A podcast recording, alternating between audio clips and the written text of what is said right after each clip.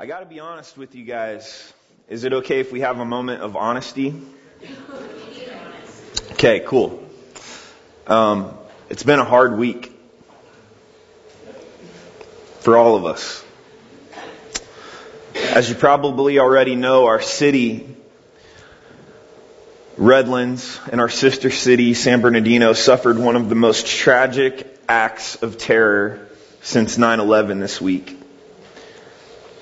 Frankly, I've been wrestling with what to say this morning since it happened. Because it seems like all human words seem to fall short of expressing the heartache that we feel. We have many feelings. You know, we have feelings of fear for our own safety and, and feelings of betrayal because this thing was executed by someone who lived in our own city. Some of us might feel confused and wonder where God is in all this. I mean, this is supposed to be Peace Sunday according to the Advent calendar, and many of us feel anything but at peace. Can you see why I was kind of wrestling with what to say this morning? I mean, it, it's been a hard week. It wasn't until I realized that these feelings that we feel, these uneasy feelings of concern, hurt, and fear, that I began to feel the Lord's direction for this morning in realizing that the fact that those feelings aren't new feelings. They're not new because of this situation. The author of Psalm 55 was well acquainted with these feelings as well. This unknown author prays, and I think we're going to have the psalm up on the screen here. Psalm 55, verse 1 through 11.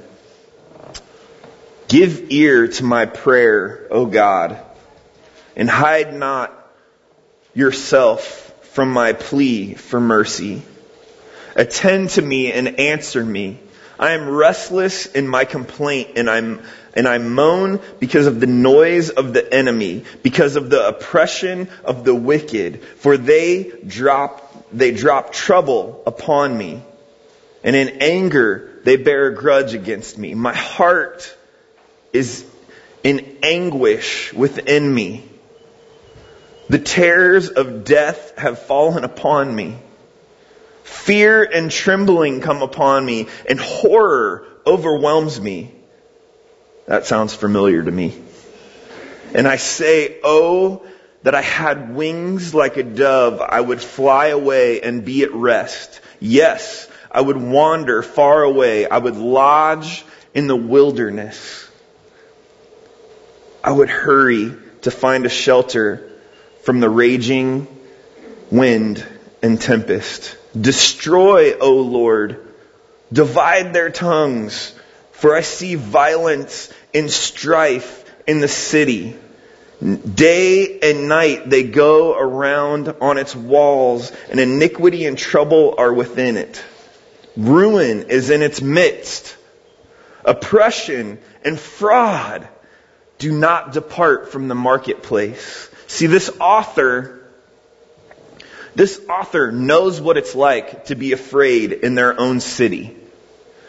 I, don't think any of us specifically are calling for the Lord to divide the tongues of the enemy, but, but at the same time, this author knows what we are going through. I would venture to say a lot of the prayers that were offered this week were like this one. Maybe our prayers were prayers of lament, just pouring out our hearts anguish to God. Or maybe we pray for God to comfort the families of the victims. Or maybe we pray for the people who planned this tragedy to be brought to justice. Or maybe even some of us in a moment of true honesty just pray to God, God, I don't understand. And for all these prayers, we wait and we wait and we hope and we hope for an answer. I think the people in our city are looking for an answer more so now than ever. So much so that some people have begun to change the question that they are asking.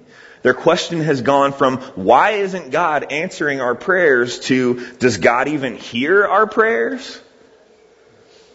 Since Wednesday's mass shooting, there have been, there's been a backlash to people offering thoughts and prayers online, and it's been nicknamed prayer shaming.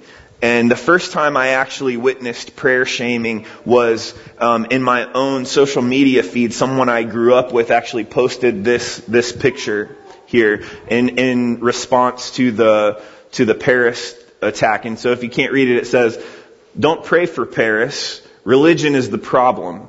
Terrorism is a product of re- religion. It's time to let go of religion."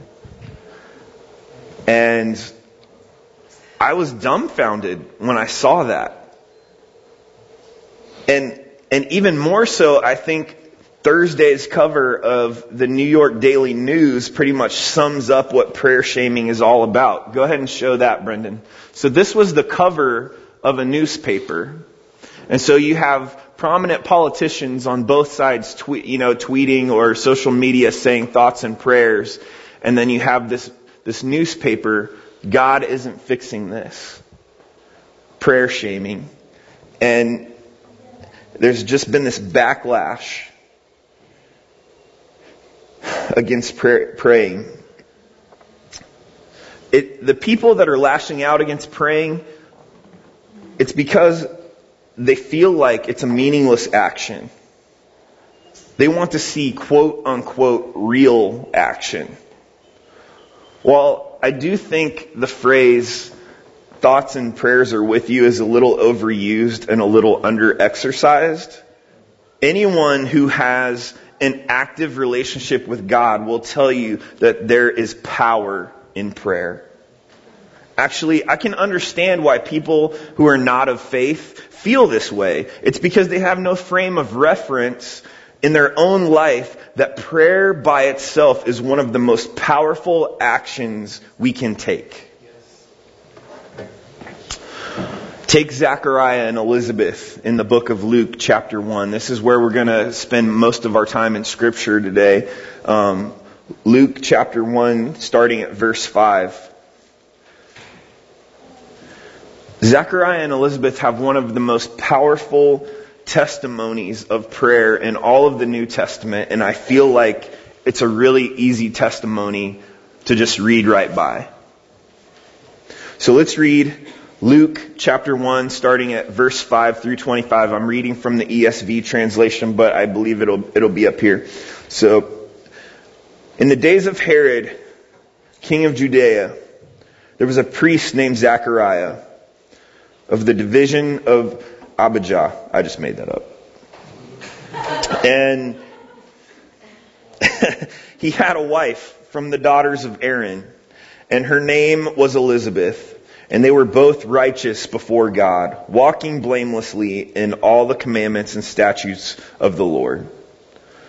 But they had no ch- child because Elizabeth was barren, and both were advanced in years. Now, while he was serving as priest before God when his division was on duty, according to the custom of the priesthood, he was chosen by Lot to enter the temple of the Lord and burn incense. And the whole multitude of people were praying outside at the hour of incense. And they appeared, and, and there appeared to him an angel of the Lord, standing on the right side of the altar of incense. And Zechariah was troubled when he saw him, and fear fell upon him. But the angel said to him, Do not be afraid, Zechariah, for your prayer has been heard, and your wife Elizabeth will bear you a son, and you shall call his name John. And you will have joy and gladness, and many will rejoice at his birth, for he will be great before the Lord and he must not drink wine or strong drink, and he will be filled with the Holy Spirit even from his mother's womb. And he will return, he will turn many of the children of Israel to the Lord their God.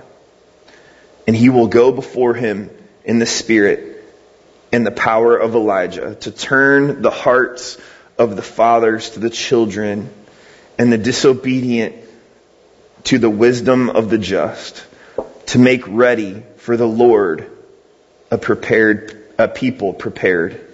And Zechariah said to the angel, how shall I know this? For I am an old man and my wife is advanced in years. And the angel answered him, I am Gabriel. I stand in the presence of God. And I was sent to speak to you and to bring you this good news. And behold, you will be silent and unable to speak until the day that these things take place because you did not believe my words, which will be fulfilled in their time. And the people were waiting for Zechariah and they were wondering at his delay in the temple. And when he came out, he was unable to speak to them. And they realized that he had seen a vision in the temple and he kept making signs to them and remained mute. And when his time of service had ended, he went to his home. After these days, his wife Elizabeth conceived. And for five months, she kept herself hidden, saying, Thus the Lord has done for me in the days when he looked on me to take away my reproach among people. So, okay. That's a long piece of scripture. I appreciate you hanging, hanging in there with me, but I really feel like this story has, has power to it today. Um, yeah, let's set the scene. You have Zechariah who was one of roughly 20,000 priests in Jerusalem at the time. 20,000, roughly. And there were 24 divisions of the priests, and each division had roughly uh, a thousand members. And so as you can see, Zechariah was just one of many, many priests in rotation, in the rotation of carrying, caring for the temple and teaching and directing the worship service. Elizabeth was his faithful wife. The Bible tells us that they were both completely righteous and blameless before God. And yet, Elizabeth was barren, which means she couldn't have a child. Which in those days, children were considered a blessing, and that was before iPads actually happened. Um, uh, children were considered a blessing and not being able to have a child was viewed as a curse. And so her barrenness was actually a source of shame for Elizabeth. The Bible tells us that Zechariah and Elizabeth were both advanced in years, which is a very polite way of saying they were as old as the hills. And the, and at that, and at this point in their life, they probably had little expectation that, that things would change in the baby making department. But the Bible says in in uh, in verse six, they were both righteous before God, walking blamelessly in all the commandments and statutes of the Lord. They were a couple. Zachariah and Elizabeth were a couple who was 100% faithful to God. Their faith was was more to them than just following the letter of the law they backed up their outward compliance with inward obedience.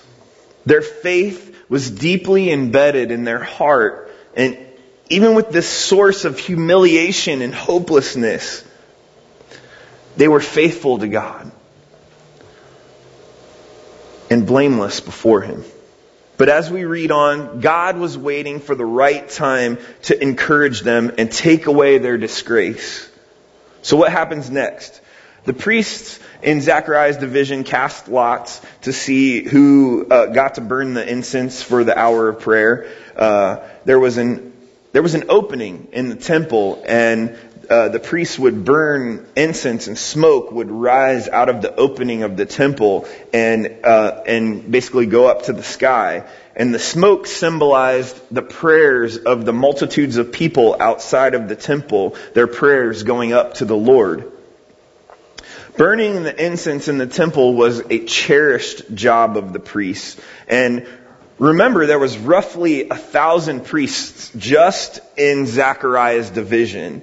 Um, Which if you think about it, like, that's a lot. You know, the chances that Zechariah is gonna get chosen to do this job, it's like, when you think about there's 20,000 priests in total, you know, it's like a once in a lifetime opportunity to get chosen to do this sacred job. And, and against the odds, Zechariah is chosen to burn the incense in the temple, which I mean, was probably the opportunity of a lifetime, right? And, and the hour of incense comes and it's time for Zechariah to do his duty. And at the time he was probably lifting up prayers, you know, um, one of them would have probably most likely been a prayer of the coming Messiah for his people. And probably like hundreds of other times he, he just lifted up a prayer for a child as he had probably done his, his whole marriage. But as he's praying, very suddenly, he's disrupted by a very unexpected guest. And the angel Gabriel appears at the right side of the altar of incense, and Zechariah was offering up his prayers. And as he's beginning to light the incense, all of a sudden he's in the presence of this angel, and Zechariah is, at this point is absolutely terrified, which is a common response to people um, to when they encounter a divine presence. It's a common response in the Bible when people see an angel. And Gabriel says to him in verse 13, "Do not be afraid, Zechariah, for your prayer." Has been heard, and your wife Elizabeth will bear you a son, and you shall call his name John, which act, John actually means um, the Lord is gracious. And you will have joy and gladness, and many will rejoice at his birth for he will be great before the Lord. Gabriel goes on to tell him in the middle of verse 15, uh, he will be filled with the Holy Spirit even from his mother's womb, and he will turn many of the children of Israel to the Lord their God. So what is Zechariah's response to this overwhelmingly good news? In verse 18 he says, how shall I know this? For I'm an old man and my wife is advanced in years. Which just goes to show, even thousands of years ago, men didn't know how to talk about their wife's age. Um, Zechariah says to Gabriel, Come on, man, I'm old. How do I know for sure this is going to happen? And, and, Gabriel responds by listing his qualifications, right, which are very impressive. He stands in the presence of God. Then because of Zechariah's doubt and because of the sign that Zechariah asked for, Gabriel does this very interesting thing. He causes Zechariah to go mute, which is kind of like a sign and kind of like a you know, like maybe a punishment, but it's also kind of gracious because Gabriel probably could have done whatever he wanted to him. You know, he, he, he could have given him like a unicorn horn or he could have like turned his skin all green maybe or maybe made him smell like Brussels sprouts, but instead he just, he just made him go mute and, and Gabriel graciously gives Zechariah the sign he's looking for by just taking away his voice until these predicted events take place. And the Bible goes on to tell us in verse 22 that when he came out, he was unable to speak to the people. And they realized that he had seen a vision in the temple. And he kept making signs to them and remained mute. And when his time of service was ended, he went home. And in verse 24, we find out that Elizabeth did conceive and she spent five months just thanking God for what he had done and preparing for this, this, this baby who would later be called John the Baptist, the man who would eventually baptize Jesus Christ. And I love what Elizabeth says in verse 25. In the ESV, it's, it's, it's worded a little strange, but she said, Thus the Lord has done for me in the days when he has, when he looked on me to take away my reproach among people. Elizabeth is thanking God for looking upon her and lifting her hopelessness and shame up from among the people. The disgrace was lifted. Their prayers had been heard. Zachariah and Elizabeth had their answer. And I think the thing I find the most beautiful about this section of scripture is this couple's faith. Here they have this obvious to everyone around them disgrace in their life. And it wasn't because they had sinned or done something wrong because we already discussed that they were righteous and blameless before God. This disgrace on their life just simply was. And they didn't know why. And Zechariah was a priest. He must have prayed for a child a thousand times. And yet, year after year after year, they went childless. They waited and waited for God to fulfill their prayers, but God stayed silent. But yet they remained faithful, blameless before God. And just as they began to believe that logically their time for having a child had come and gone, God does something beyond logic, which he is very good at. After years and years of praying, God answers.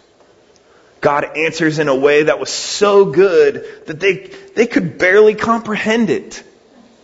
The Lord had an incredible story in mind for Zechariah and for Elizabeth all along. But he was waiting for the right time to lift their disgrace and publicly bless them. See, if the story of Zechariah and Elizabeth has taught me anything, it's that God is always listening to our prayers. And that there is always, always hope for an answer. I believe the author of Psalm 55 knew that, knew this as well. That's the psalm we read in the beginning of the message, and and uh, you know the, it's the one where you can almost just hear the author crying out to the Lord. In verse four of Psalm 55, it says, "We read this part already, but I just feel like we need to read it again." My heart is in anguish within me. The terrors of death have fallen upon me. Fear and trembling come upon me, and horror overwhelms me. And I say, Oh, that I had wings like a dove, I would fly away and be at rest. Yes, I would wander far away. I would lodge in the wilderness. I would hurry to find a shelter from the raging wind and tempest. Destroy, O Lord, divide their tongues, for I see violence and strife in the city. Day and night they go around it on its walls, and iniquity and trouble are within it. Ru- ruin is in its midst, oppression and fraud do not depart from its marketplace. And that's where we stopped, but that's not where the psalm stops. The author continues in verse 16, but I call to God and the Lord will save me. Evening and morning and at noon I utter my complaint and moan and he hears my voice. He redeems my soul in safety from the battle that I wage, for many are arrayed against me. God will give ear and humble them.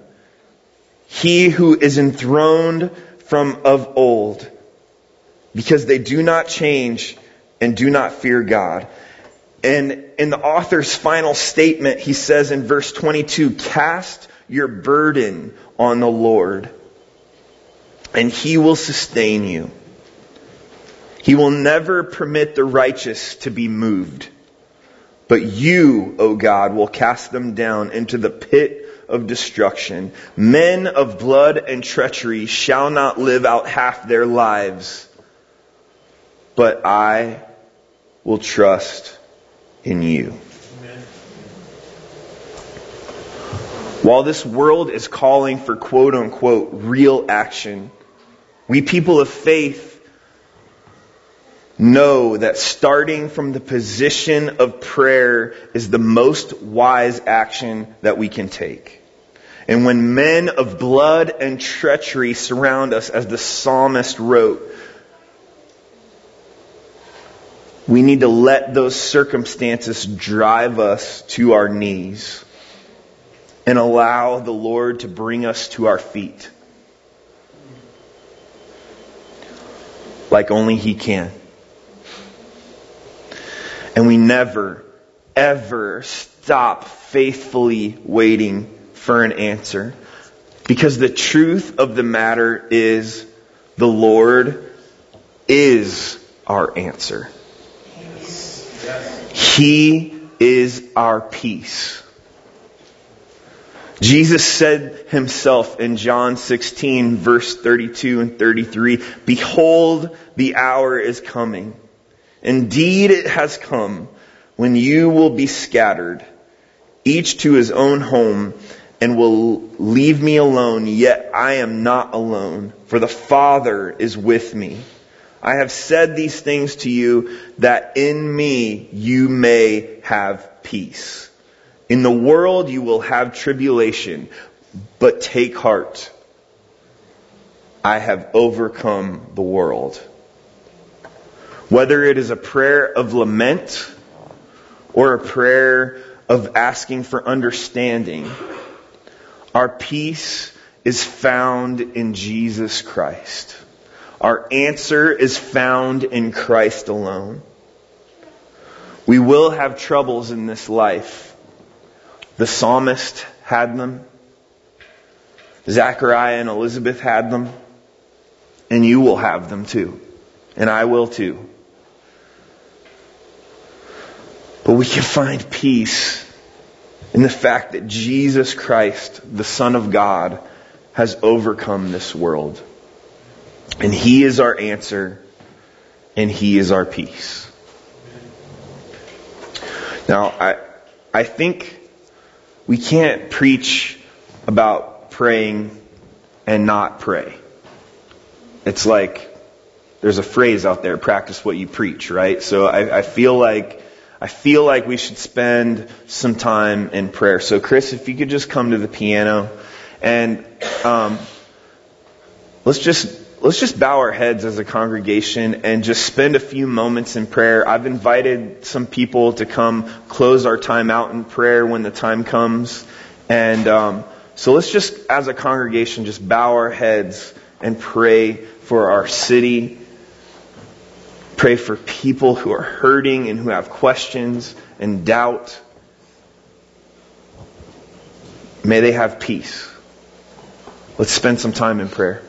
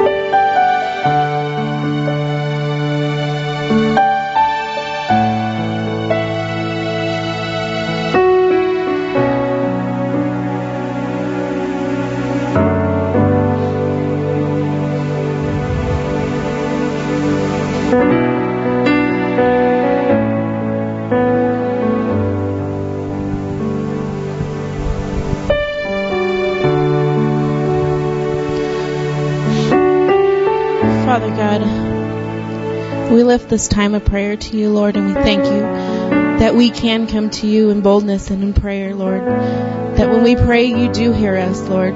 The world may think that you aren't listening, Lord, but we know that you are. Your spirit is here. It will continue to be here until you remove it, Lord. And until that day comes, we will stand in faith and we will continue to grab onto the hope and the peace and the joy that you have given us, Lord. Lord, we pray for our city, Lord. We pray for our neighboring city and other cities in this country, Lord, that are under attack, Lord. The enemy is here. He has shown himself to be here, and he's going to attack in every which way possible, Lord. But you have promised that you are with us, that you will not leave us, you will not forsake us. There will never be a moment that we would go without you.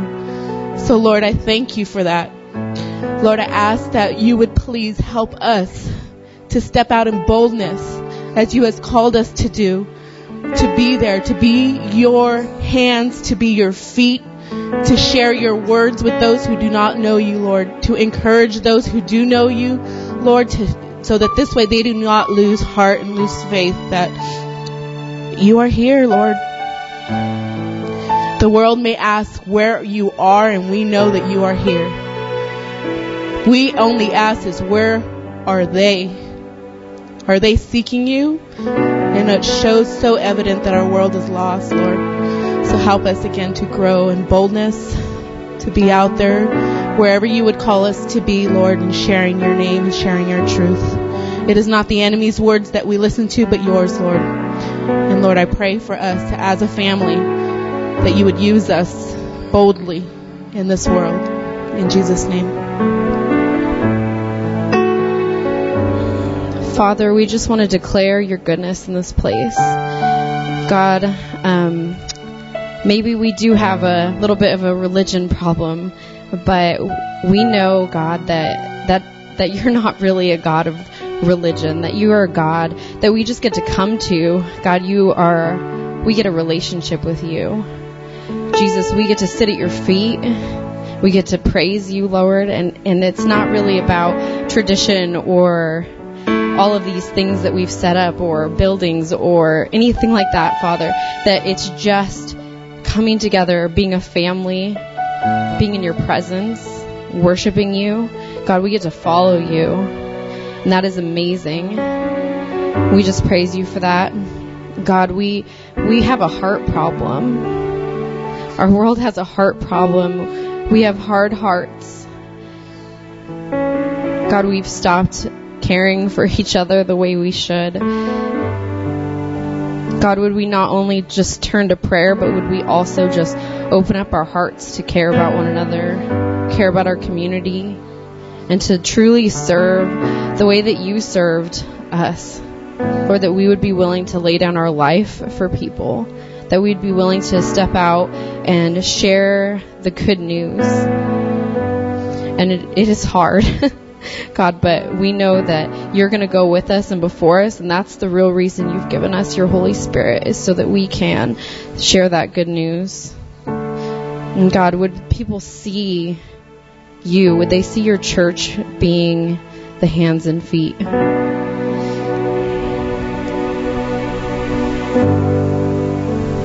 God, your word says that you love the world so much that you sent your son Jesus into this place.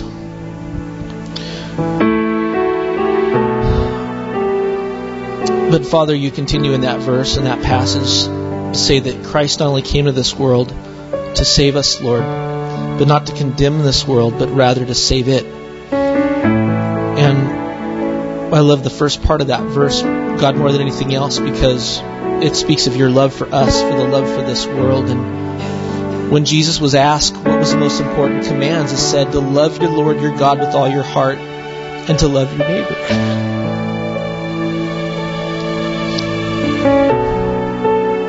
And uh, right now, Lord, we're just kind of filled with a lot of fear. I think this place is, uh, this world that we live in, Lord, is is sort of enraptured with all that. We sort of grab onto this idea of fear. And your word later on goes on to say in First John that says that if we say we love you, yet we're filled with fear, then we're liars. God, fill us right now with your love. First for one another, that we would love each other. and comfort one another. Lord, we, we, we pray for those souls that were lost. We pray for their families. We pray that we can be available to love and to comfort them as you comfort us through your Holy Spirit. Lord, we ask that we would comfort each other in this place, in this town, in this city. Lord, as we suffer through this, but Lord, I just ask more than anything else that we would love one another, that we would love those that are outside of our our building, that we would love those outside of of ourselves. And Lord, I just ask that you would um, you would live in us in such a manner, and that you would live out of us in such a manner that people would look upon us and not say, "Well, there's a God that fails," but rather looks upon us and says, "There's a God who loves and who uses His people to transform lives and hearts and souls." Not just in this place, Lord, but in the community around us, in San Bernardino, in California, in America, and beyond the reaches of our borders, Lord. Just fill us with that love today.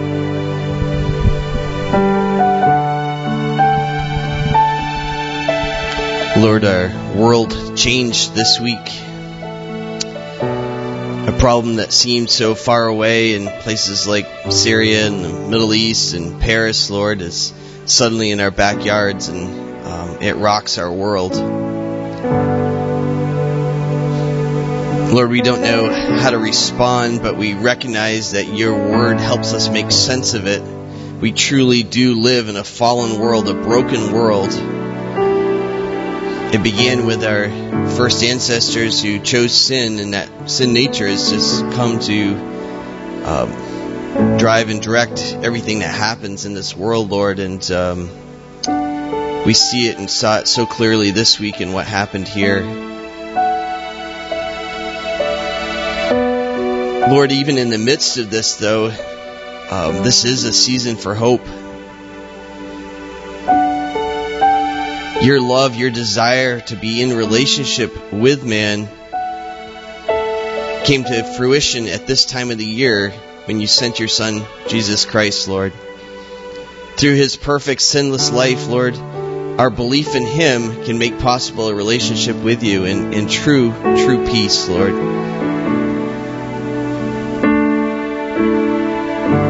Our world needs that peace right now. Help us to be lights for you in this world. Lord, I pray for the families that have suffered so much uh, in this last week. Those that are still recovering in hospitals, Lord, I just uh, pray for their recovering, uh, recovery, Lord. I pray for families in this area and the, the fact that um, so many are, are now shaken. Lord, I just would ask that they would turn to you in this time.